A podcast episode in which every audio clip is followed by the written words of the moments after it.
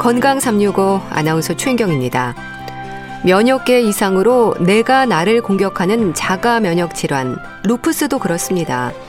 염증성 질환, 만성 질환, 자가 면역 질환, 루푸스에 붙여진 이름이기도 한데요.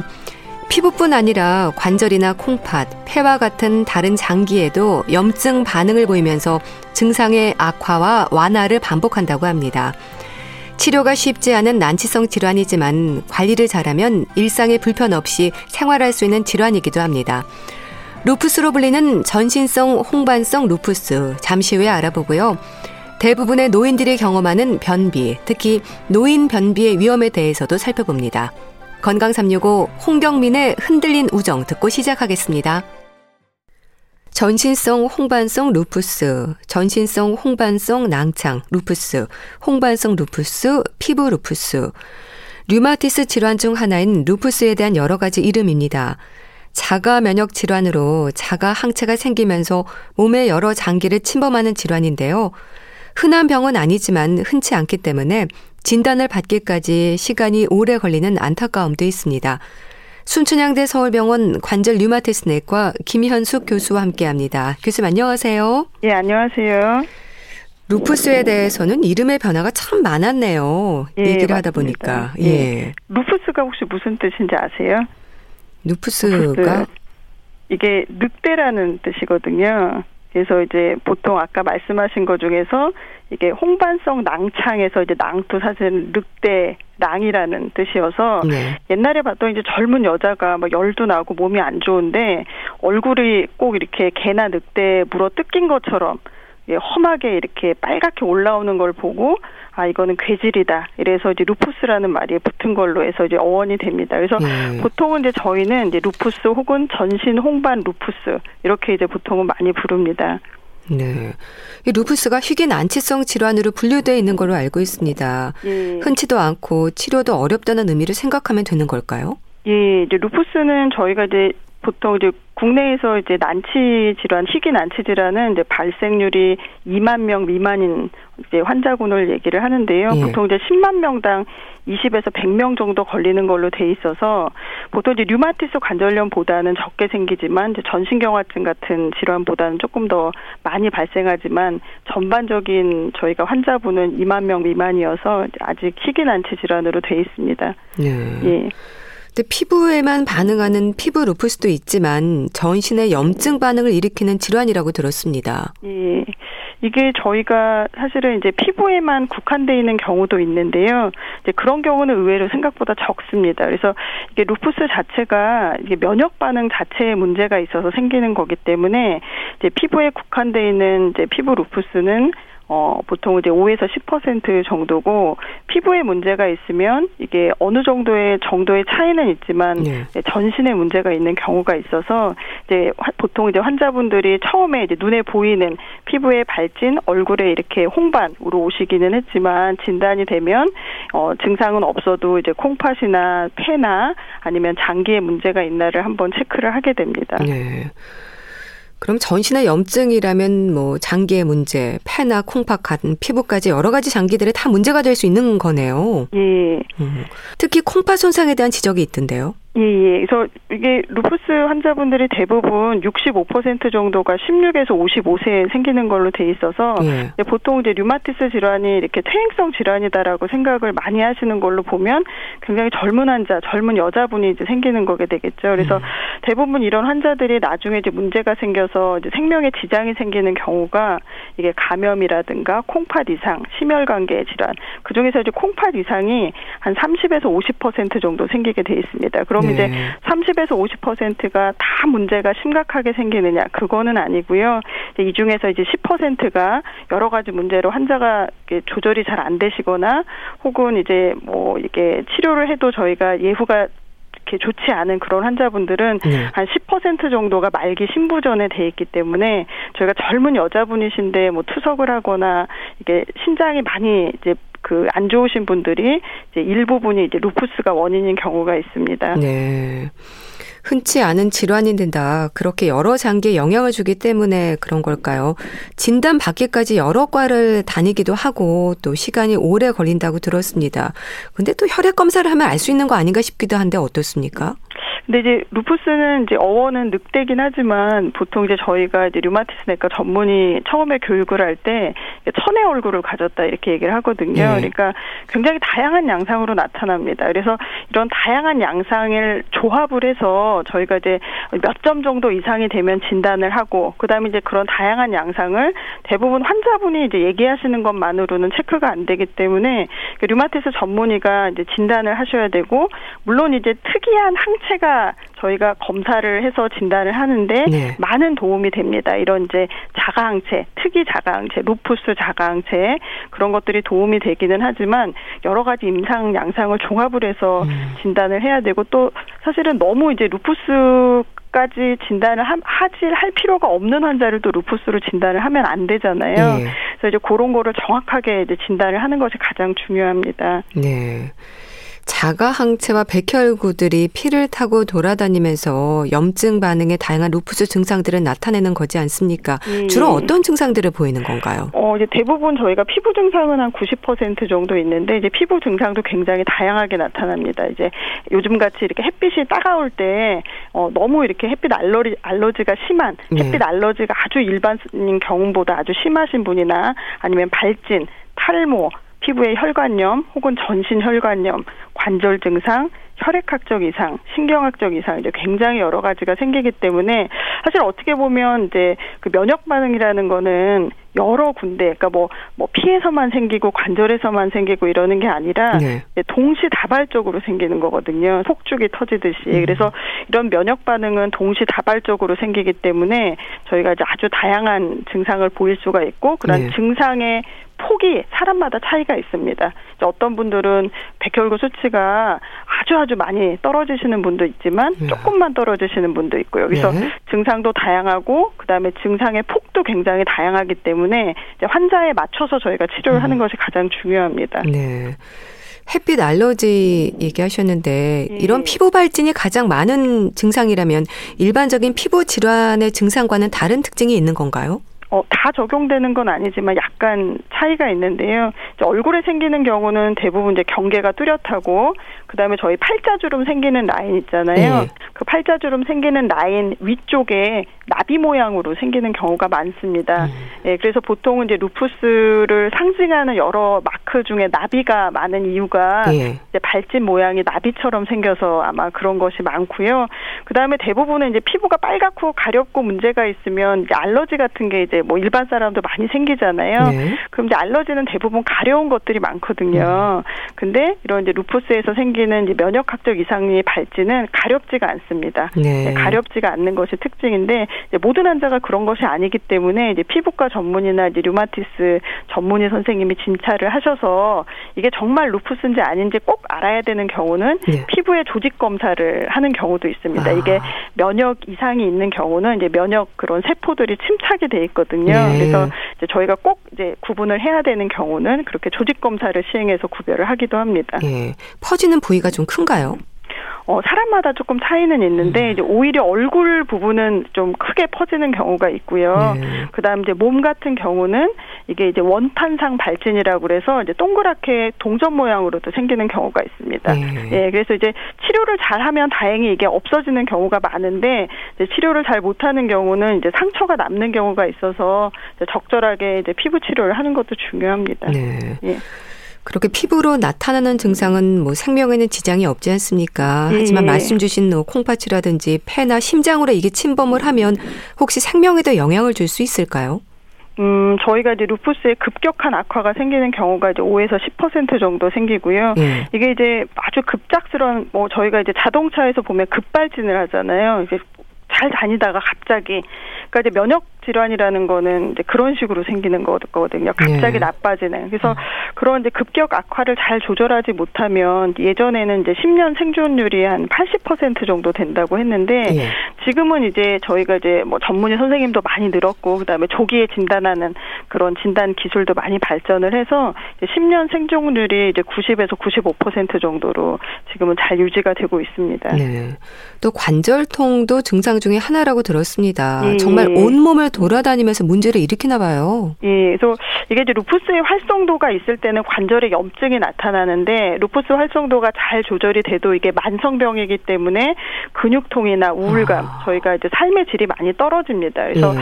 이게 사실 어떻게 보면 루푸스의 직접적인 그런 영향이라기보다는 2차적으로 생기는 저희가 이제 만성 질환이 생기고 굉장히 젊었 젊었을 때부터 이게 질환이 있다고 생각을 하면 저희가 이제 뭐 스트레스라든가 삶의 질이 많이 떨어질 수 밖에 없기는 하거든요. 네. 그래서 이게 저희가 이제 통증에 대한 부분은 저희가 이제 루푸스 자체로도 생길 수가 있지만 이제 2차적인 저희가 이제 여러 가지 문제 때문에 발생을 하기 때문에 저희가 환자분들을 많이 이렇게 감정적으로 북돋아 드리려고 많이 노력을 합니다. 이렇게 네. 질환이라는 게 이제 좋아지고 나빠질 때도 있고 이제 꾸준히 관리를 하셔야 되고 그다음에 지금 하시고 있는 게 아주 잘하시는 거다.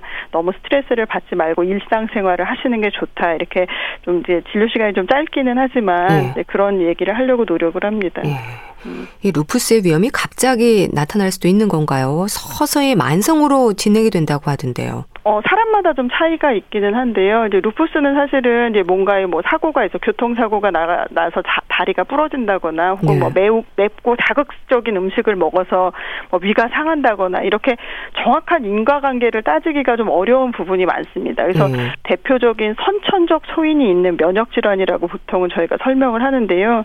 다양한 원인이 있을 수가 있거든요. 그래서 대부분 이제 만성적으로 몸이 좀 열감이 있고 염증이 있기 때문에 불편한 증상이 오래 있다 가 서서히 나타나는 경우도 있지만 네. 아까 말씀드렸듯이 5에서 10% 정도가 장기 부전이 급격하게 일어나는 환자도 있다고 했잖아요. 그래서 네.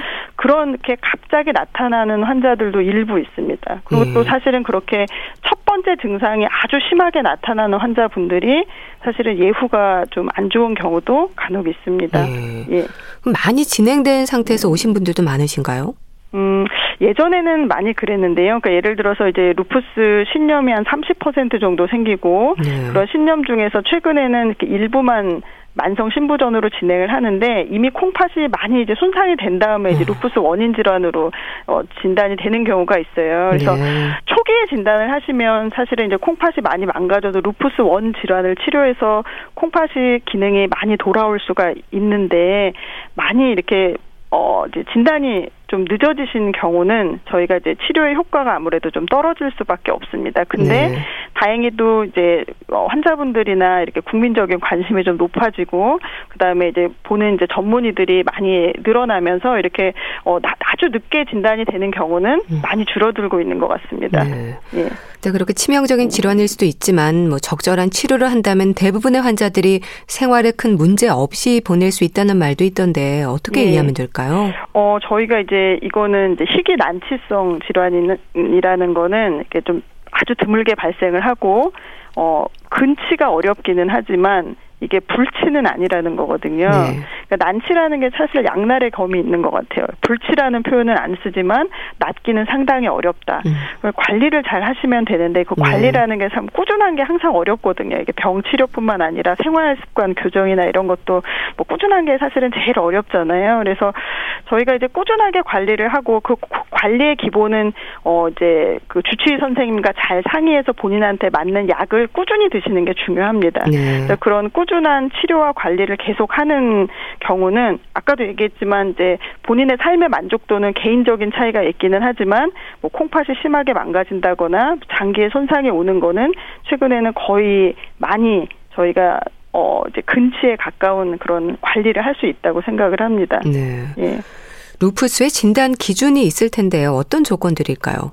어, 루푸스 진단 기준은 사실은 계속 바뀌세요. 그래서 네. 저희가 류마티스 내과 전문의 선생님들이 거의 몇 년에 한 번씩 공부를 해야 되는 이유 중에 하나인데 97년도에 썼던 거, 2012년도에 썼던 거, 2016년도에 썼던 거 그런 여러 가지가 있지만 공통적으로 아까 말한 피부, 신장, 혈액 신경, 그 다음에 장막염 이런 그 장기에 문제가 있는지 그다음에 아주 다양한 루푸스 특이 자가항체에 문제가 있는지를 저희가 선별을 해서 뭐 점수제 혹은 네 가지 이상 이런 조건에 만족을 해야 되기 때문에 네. 이게 어쨌든 류마티스 내과 전문의 선생님이 진단을 할 수밖에 없습니다. 네. 예. 검사는 일반적인 뭐 혈액 검사 외에도 여러 가지 다양한 검사가 진행이 됩니까? 예, 일반적인 혈액 검사는 사실은 이제 혈액에 그냥 이상만을 알 수가 있어서 저희가 루푸스 특이 자가항체, 뭐 항액항체, 이중나선 DNA 항체, 뭐 SM 항체, 그다음에 최근에 이제 혈전이나 이런 거에랑 연관이 있는 인지질 항체 이런 여러 가지 루푸스 특이 항체를 같이 검사를 해서 네. 어, 진단에 이제 도움이 어, 되게 음. 저희가 하고 있습니다. 치료는 완치가 아니라 평생 관리인 거죠? 예, 아무래도 저희가 이제 아주 급격한 그런 이제 그 악화는 아주 적극적으로 이제 그 면역 억제제 치료를 하지만 그 네. 그 이후에 이제 유지 치료를 잘 하셔야지 사실은 급격 악화를 막을 수가 있거든요. 그래서 저희가 이제 보통은 루푸스 활성도를 활성도 혹은 손상 지표라고 얘기를 합니다. 네. 그러니까 아주 심하게 악화가 됐을 때는 장기에 손상이 우려가 된다는 음. 거죠. 그래서 저희가 네. 루푸스 활성도를 손상 지표라고 얘기를 하는데요. 그렇게 활성도가 심해지는 거를 막을 수 있는 게 저희가 이제 적절한 유지 치료기 때문에 이제 평소에도 증상이 없어도 루푸스는 어 주치의 선생님이 정해주신 약을 잘 드셔야 됩니다. 네. 그럼 치료제로 쓰이는 약물에 대해서도 설명을 좀 해주세요. 저희가 이제 어 면역 억제제를 다양하게 쓰는데 그 면역 억제제의 그런 기본이 되는 게 저희가 이제 모든 환자분들이 많이 듣고 그다음에 엄청 걱정을 많이 하시는 스테로이드제를 예. 포함한 이제 면역 억제제고요. 그다음에 저희가 이제 루푸스가 이게 심해지는 여러 가지 면역학적인 이유 중에서 뭐 B세포라는 그런 이제 면역 세포의 활성을 억제시키는 약들이 있는데 이게 이제 저희가 최근에 beli, belimumab이라는 약이 이제 국내에서 허가도 받고 보험이 되는 약이고요. 네. 그다음에 이제 rituximab이라는 약은 이제 그 아주 특이한 경우에만 이제 허가 사항이 있지만 이제 보험으로는 쓸 수가 없습니다. 그래서 네. 모든 환자 들이 이렇게 새로 나온 약을 다 쓰셔야 되는 거는 아니고요. 그 환자의 질환의 활성도에 맞게 이제 다양한 면역 억제제를 이제 주치의 선생님과 상의해서 쓰셔야 됩니다. 네. 그렇게 약제로도 증상이 잘 조절되지 않으면 다음 단계 치료는 뭔가요? 옛날에는 이게 근본적인 면역 이상이기 때문에 어 옛날에는 아주 예전에는 이제 국내에서도 골수 이식을 하신 적이 있었는데 이제 최근에는 그렇지 않고 이런 다양한 약제들이 어 최근에는 효과가 굉장히 좋기 때문에 네. 그리고 이제 국내에서도 이제 최근에 나온 약제들도 이제 도입을 하려는 시도가 어 여러 가지가 있거든요. 그래서 어 어떤 약을 쓰느냐에 문제가 있지 저희가 이제 활성도 조절은 어느 정도는 가능한 것으로 봅니다. 근데 이제 만성적인 장기의 변화가 있을 때는 네. 그거를 되돌리기가 어렵다는 거죠. 네. 네. 여러 장기 손상의 위험이 있기 때문에 합병증도 걱정이지 않을까 싶은데 예. 그 부분에 대한 대처라든지 치료에 있어서 중점을 두는 것도 중요하겠어요. 예, 예. 약제에 대한 그런 우려가 특히 이제 스테로이드 같은 경우는 뭐 당뇨라든가 피부가 붓는다든가 피부가 얇아진다든가 그런 여러 가지 이제 부작용에 대한 우려가 있으시잖아요. 그래서 네. 그런 부작용을 저희가 이제 체크를 하기 위해서 이제 매번 오실 때마다 일반 환자도 마찬가지지만 혈액 검사를 해서 뭐 간이나 콩팥이나 콩팥이나 혈당이나 이런 데 이상을 저희가 체크를 하고요.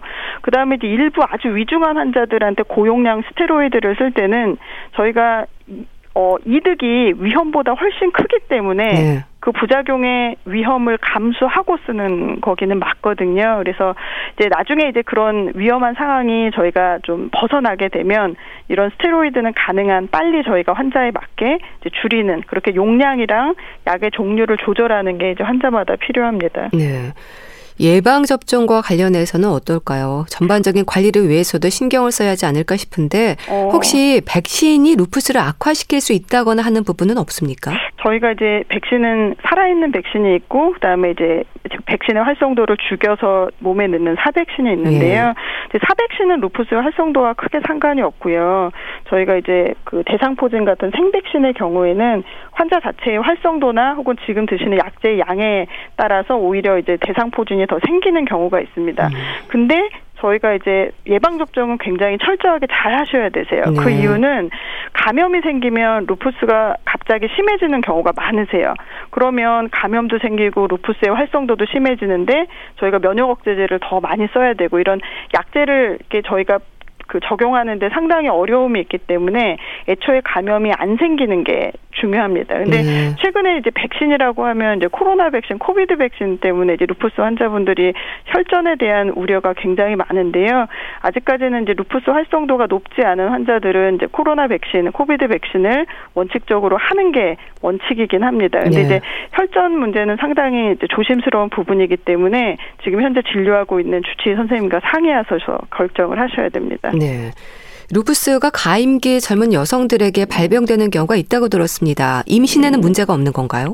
임신은 괜찮은데 이제 유지가 잘 안 되시는 음. 경우가 있습니다. 그래서 저희가 이제 임신을 하는 능력에는 크게 문제가 없는데 이제 유지하는데 문제가 있고 네. 활성도가 잘 조절이 되시는 분은 상관이 없습니다. 그래서 뭐 루푸스 제가 아주 오래 전부터 보시는 분은 아기도 셋이나 낳으시고 아. 잘 키우시고 네. 이런 분도 있는데 활성도가 높은 상태에서 조절을 안 하신 상태에서 이제 임신을 하는 경우는 아기가 잘 유지가 안 되는 경우가 많으세요. 그래서 네. 임신 전에는 저희가 약제 조절, 그다음에 활성도 조절을 먼저 상의를 하시고 이제 임신을 계획해서 예전에는 이제 임신을 하게 되면 일부 질환이 악화가 되기 음. 때문에 네. 선생님들이 임신을 못하게 하는 경우가 많았거든요. 아. 근데 최근에는 저희가 이제 아까 말씀드렸듯이 환자의 삶의 질이 굉장히 중요하잖아요. 네. 그래서 이제 본인이 이제 임신을 원하시는 경우는 가능한 적극적으로 저희가 이제 그거를 도와드리는 치료로 하려고 노력을 합니다. 근데 이제 예. 환자마다 다르니까 상의를 하셔야죠. 네. 루푸스 환자들이 특별히 조심할 음식이 있다거나 하는 부분은 없습니까? 저희가 뭐 음식이나 운동 이런 거를 음. 굉장히 많이 궁금해 하시는데 예. 이게 면역 질환이기 때문에 치료적인 측면에서 얘기를 하자면 저희가 이렇게 의사 선생님들이 이렇게 적극적으로 뭘 하라 하지 말아라 하기는 좀 어려운 부분이 있습니다. 예. 이게 치료적인 측면은 어쨌든 근본적인 약물 치료기 때문에 하지만 뭐 일상적으로 저희가 몸에 나쁠 것 같은 음식 인스턴트 같은 거라든가 이제 그런 거를 당연히 하면 일반 사람도 안 좋으시잖아요. 그래서 그런 거를 좀 피하시고 이제 제철 음식을 골고루 잘 드시는 게 좋다고 얘기를 하고요. 네. 그다음에 이제 뭐 운동 같은 경우도 이제 제한이 없지만 너무 심한 운동을 하시는 거나 이런 거는 좀 제한이 있고 그다음에 루푸스 환자분들이 비타민 D가 굉장히 부족하기 때문에 음. 일광욕이나 이런 이제 외부에서 운동하는 것이 필요는 하는데 예. 햇빛 알레르기가 있기 때문에 반드시 또 자외선 차단제는 아. 사용을 하셔야 됩니다. 네. 예. 루푸스는 예방법을 말하기는 어렵겠죠. 아, 저희가 이제 그런 게 있으면 참 좋은데요. 네. 이게 이제 유전적인 소인이 있는 거고 희귀 난치질환 그러니까 예방이라는 거는 저희가 뭐 혈압이나 당뇨 같이 일정 나이가 있으면 일반인이 어느 정도 생기는 것에 대한 예방 이런 거는 이제 저희가 그 할 수가 있는데 예. 루푸스 자체가 희귀 질환이잖아요. 음. 희귀 질환에 대한 예방법을 사실은 권고를 하는 거는 원칙적으로는 그렇게 필요하진 않습니다. 네. 그렇다면 유전적인 소인이 있는 만큼 위험이 있는 사람들의 경우에는 미리 검사를 받는다거나 하는 방법은 없을까요? 예를 들어서 이제 쌍둥이 뭐, 뭐 이게 그 형제 자매 뭐 부모님 이 루푸스인 경우에는 그런 이제 자가항체 일부가 유전적인 경향이 있기는 합니다. 근데 이 자강체가 있다고 해서 모든 환자가 다 병이 발현이 되는 것은 아니거든요. 네.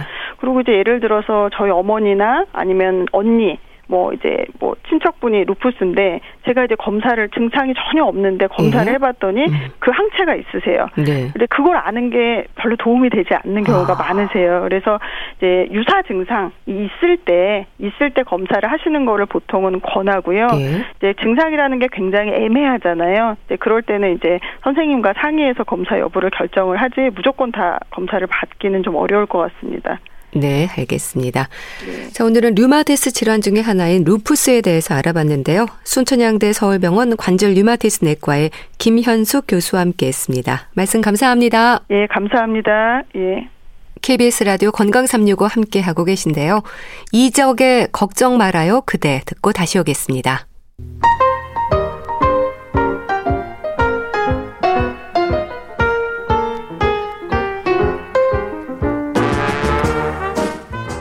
건강한 하루의 시작. KBS 라디오 건강 365. 최윤경 아나운서의 진행입니다.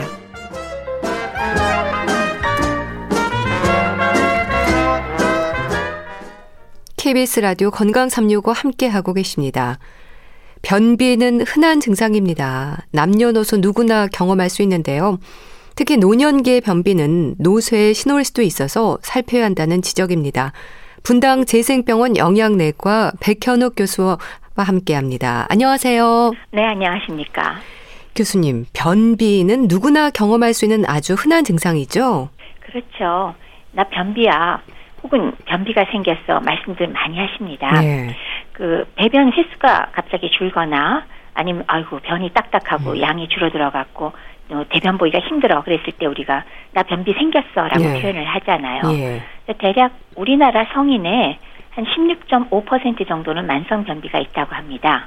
그리고 이런 게 노인은 3, 40%까지도 호소를 한다고 하니까요. 네. 전 국민의 상당수가 겪을 정도로 흔하고 또 노인에게 특히 흔하지만은 일반 성인의 경우는 왜 남성보다 여성이 좀 더 많은 거 우리가 보잖아요. 네. 그리고 그뿐만이 아니라 9살 이하짜리 어린이한테도 꽤 흔한 증상이라고 얘기들을 하고 있습니다. 네. 변비가 생기는 이유가 뭘까요? 원인도 다양하지 않습니까? 변비 원인은 어, 우리가 이제 의사들은 항상 이렇게 얘기를 하는데요. 네. 두 가지로 나눕니다.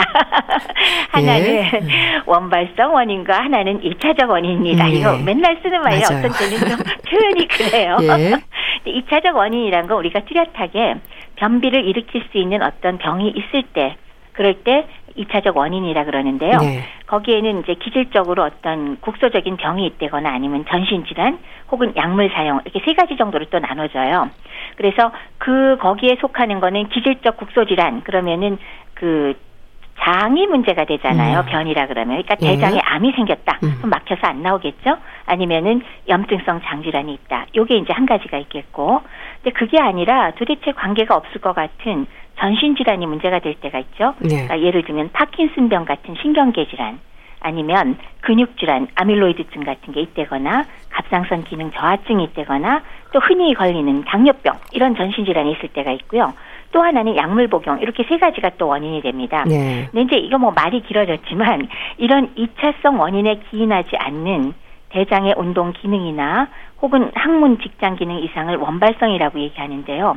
실제로는 대부분 변비의 90% 이상이 이런 원발성 원인이라고 합니다. 네. 그래서 대장의 전반적인 운동 기능이 저하되는 뭐 일종의 대장 무력증이랄까요? 그런 게 있거나 아니면 항문 직장에서 대변을 잘 배출을 못하는 이런 경우, 그러니까 기능적인 문제다라고 하는 걸로 나눌 수가 있습니다. 네.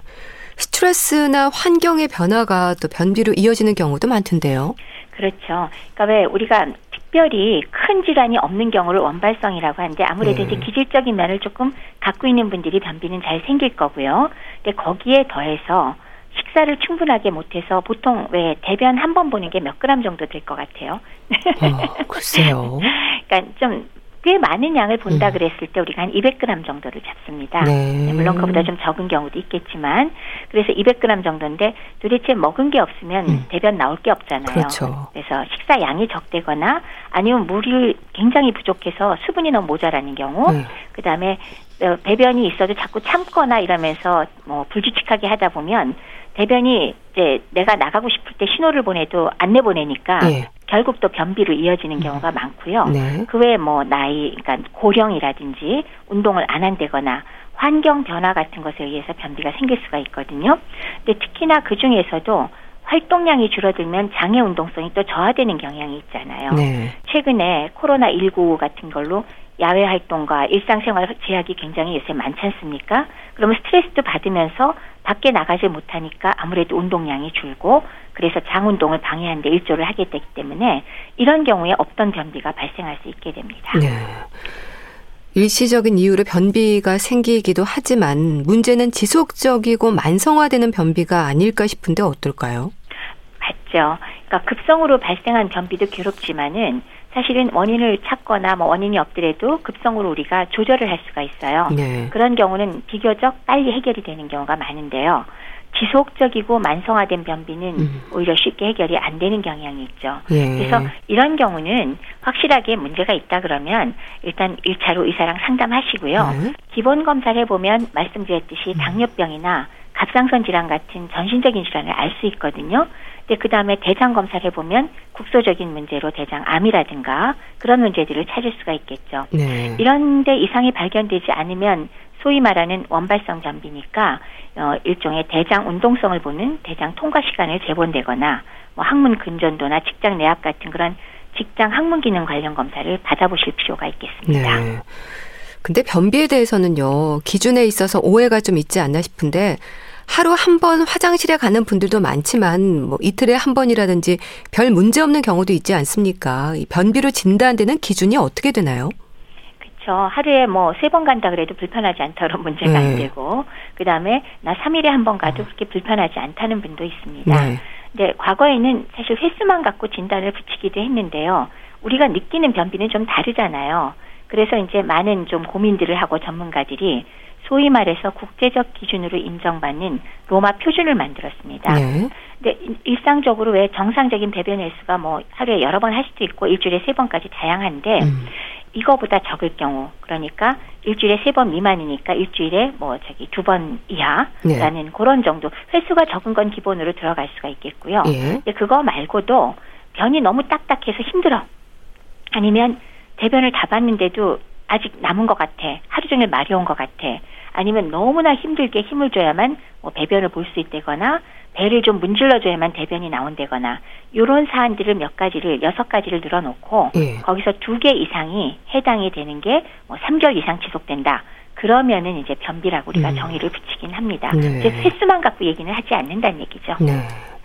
그럼 이 만성적인 변비로 인한 위험이랄까요? 단순한 불편감만은 아닐 텐데 어떨까요? 그렇죠. 그러니까 왜 우선 만성 변비가 있을 때 많은 경우는 아니어도 전신 질환이 동반됐을까 네. 이건 먼저 점검을 해야겠죠. 그래서 필요한 것은 치료를 받는 게 중요할 텐데 이런 질환 없이 소위 말하는 원발성으로 발생한 만성 변비일지라도 노인의 경우는 이게 오래 끌면 극단적인 경우 장내에서 음. 장폐색증까지도 아. 발생할 수가 있습니다. 네. 이건 문제가 크죠. 근데 일반 성인의 경우는 사실 그렇게까지 가는 경우는 많지 않아요. 근데 그렇더라도 단순히 잠깐 불편한 정도가 아니라 그 삶의 질의 문제가 있죠. 그러니까 하루 종일 대변이 마렵다. 네. 아니면 대변 볼 때 통증이 너무 음. 심하니까 화장실 가는 게 두렵다. 네. 그다음에 항문이 막힌 느낌이 항상 있다. 혹은 이건 좀 조금 우습기도 하지만 변이 너무 굵은 걸 간신히 봤더니 변기가 맨날 막힌다. 아. 뭐 이런 것들은 네. 사실은 삶의 질에 영향이 음, 크니까 그렇죠. 좀 해결이 되면 편하겠죠 아무래도. 네. 네, 누구에게나 만성화되고 심한 변비는 문제겠지만 특히 노인들에게 변비는 노쇠함의 신호일 수도 있다고 들었습니다. 젊은 사람들과 비교할 때 이 변비로 고생하는 분들이 훨씬 많다고 하던데요. 맞습니다. 그러니까 실제로 대장이라든지 골반 근육 그리고 항문 기능 자체가 노화에 의해서 저하되잖아요. 네. 따라서 노인은 그러니까 연령이 높아지는 것 자체가 변비가 발생하기 쉬운 신체 상태가 되는 겁니다. 네. 게다가 노인들은 기저질환을 많이 가지고 계시잖아요. 거기다 거기에 따른 복용약도 많이 드시죠. 그다음에 식사량은 줄어들 가능성이 높죠. 어, 식사량이 줄어들면 섬유질 섭취도 줄어듭니다. 뿐만이 아니라 연세가 높아지면 내가 목마르다는 그 감각 자체가 감소하기 때문에 물을 적게 마실 가능성이 굉장히 크니까 네. 각종 위험 요소가 동반되죠. 그래서 2차성 변비 발생 가능성은 훨씬 더 높아지게 됩니다. 앞서 말씀드렸듯이 성인의 16.5%가 변비 증상을 호소하는데 노인은 30 내지 40%니까 결국 일반 성인의 두 배 이상 변비로 고생하는 분들이 계시다라는 뜻이 되겠습니다. 네. 내 몸이 노쇠해진다는 건 이제 장기의 기능도 떨어진다는 의미지 않습니까? 건강한 노인과 비교할 때 변비의 가능성도 높을까요? 신체 노쇠가 되면 아무래도 신체 활동량 감소하니까 장의 운동성도 더 줄어들겠죠. 네. 그리고 경구 섭취량이 노쇠한 분들이 확실히 감소할 거고요. 그 결과 영양 섭취도 불균형이 올 거고 또 먹는 양이 감소하면 섬유질 섭취도 부족하게 됩니다. 그리고 갈증 감각이 감소하니까 수분 섭취량도 부족하게 되므로 네. 결국은 노쇠 자체로 인한 장 운동성 감소를 더욱더욱 악화시키고 음. 네. 그래서 변비를 유발하게 되니까 당연히 건강 노인보다 가능성이 훨씬 높아지게 됩니다. 네. 어찌 보면 전체적인 건강 상태를 점검해 봐야 하는 신호일 수도 있겠네요. 그렇죠. 고령 자체가 변비의 중요한 위험 인자로 알려져 있는 이유는 예. 노화 자체가 변비를 유발할 뿐만 아니라 노인의 다양한 약물 복용으로 인한 부작용도 있을 수 있고요.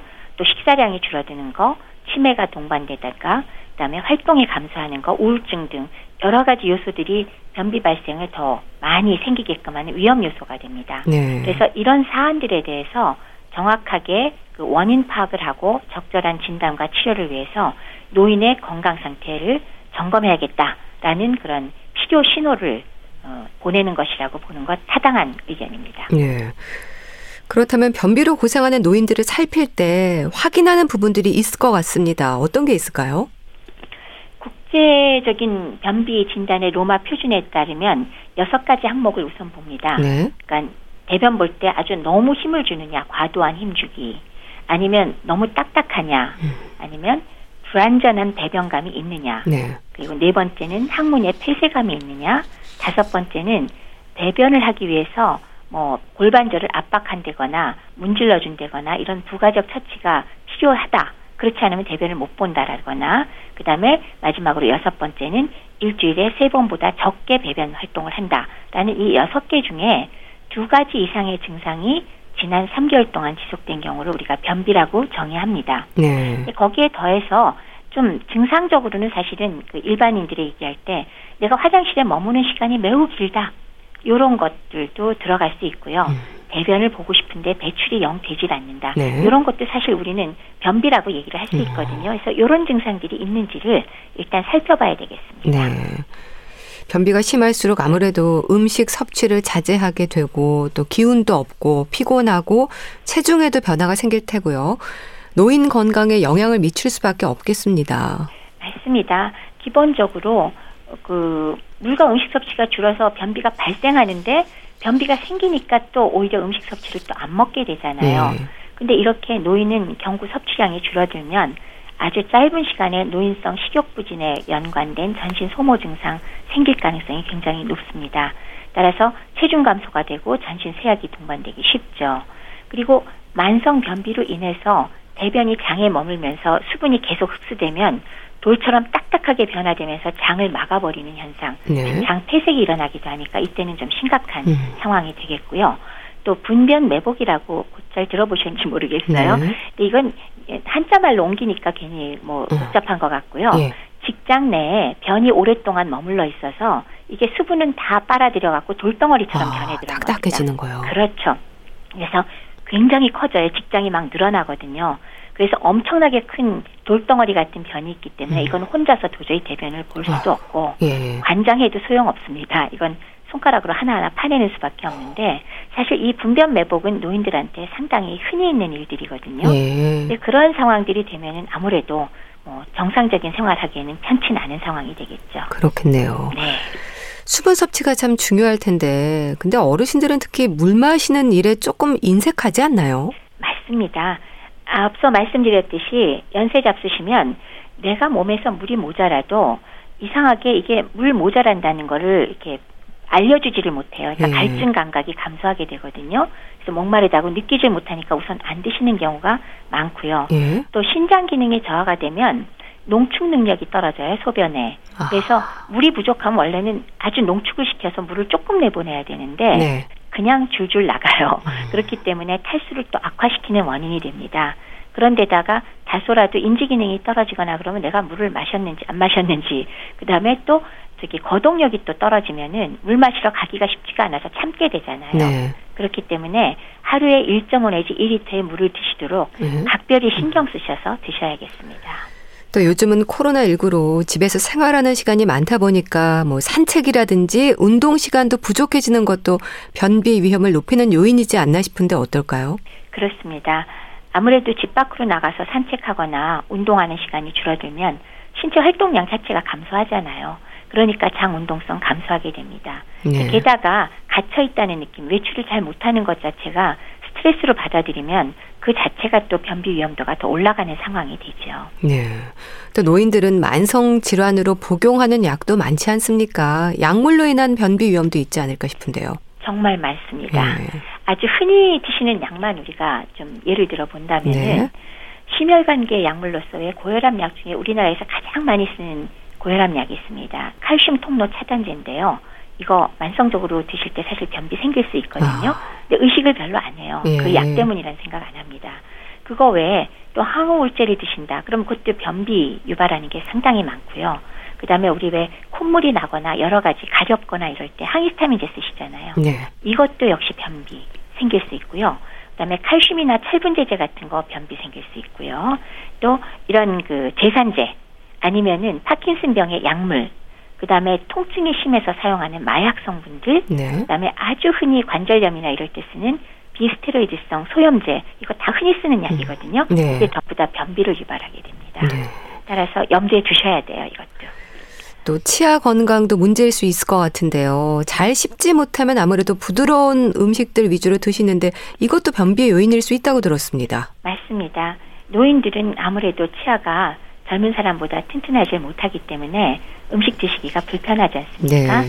따라서 드시는 양도 줄고 따라서 섬유질이 풍부한 음식보다는 부드러운 음식만 선호하다 보니까 그게 또 변비 요인이 되는 거죠. 그리고 요실금이 있거나 배뇨 장애가 있으면 소변 보기가 두려워지니까 물 안 마시게 되거든요. 네. 그래서 그것도 또 하나 또 변비가 될 수 있는 요인이 되겠고요. 그래서 물 많이 드시는 거는 정말 변의 양을 늘려주고 장 운동성도 활발하게 해주고 부드럽게 만들어주기 때문에 필수 물은 많이 꼭 드셔야 된다는 거 항상 기억하셨으면 좋겠습니다. 네. 그럼 변비 예방을 위한 식습관이라든지 뭐 생활 습관에서도 살펴볼 필요가 있을 텐데요. 조언을 좀 해주세요. 우선 첫 번째는 제대로 드시라. 특히 섬유질이 많은 과일, 채소, 잡곡 같은 거 많이 드시면 좋겠죠.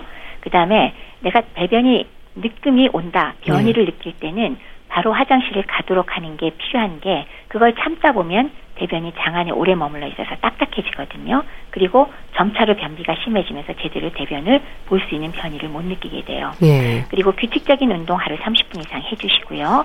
물 충분히 드시란 말씀 드렸고요.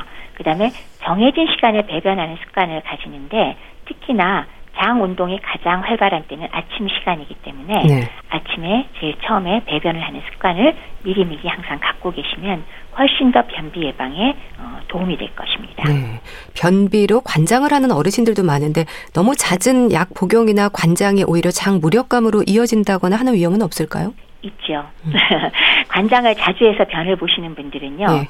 그 관장이란 자극에 의해서만 점차로 장이 움직이게 되게 되거든요. 음. 그래서 실제로 그런 분들을 제가 가끔 뵙니다. 네. 날마다 관장하지 않으면 절대로 대변 못 보시는 걸 아. 이미 20년, 30년 하는 분들이 계세요. 네. 그러니까 옆에 계신 분도 고생이고 음. 당사자도 고생이죠. 그리고 변비약도 마찬가지입니다. 장기적으로 남용하면 약에 따라서 차이는 있지만 네. 역시 약에만 의존해서 장이 자극을 받기 때문에 약 없으면 기능 못하게 되는 거죠. 네. 그리고 또 일부 변비에 좋다는 자극적인 건강 보조 식품 차나 차 같은 것에는 센나 열매나 혹은 비사코딜 성분이 포함되어 있는데요. 네. 이거는 자극이 너무 심하기 때문에 네. 장기간 복용을 했을 때는 장의 신경청이 파괴가 돼요. 그래서 오히려 장이 무기력해지고 치료에 전혀 반응하지 않는 하재성 대장을 유발할 수 있습니다. 이거 네. 치료 못 하거든요. 네. 따라서 자극성 약물은 꼭 급성 변비에만 국한해서 단기적으로 사용하시는 거 바람직합니다. 네, 알겠습니다. 자, 오늘은 노쇠에 신호일 수도 있는 노년기의 변비에 대해서 말씀드렸는데요. 분당 재생병원 영양내과의 백현욱 교수와 함께 했습니다. 말씀 감사합니다. 네, 감사합니다. 임상아의 뮤지컬 보내드리면서 인사드릴게요. 건강365 아나운서 최인경이었습니다. 고맙습니다.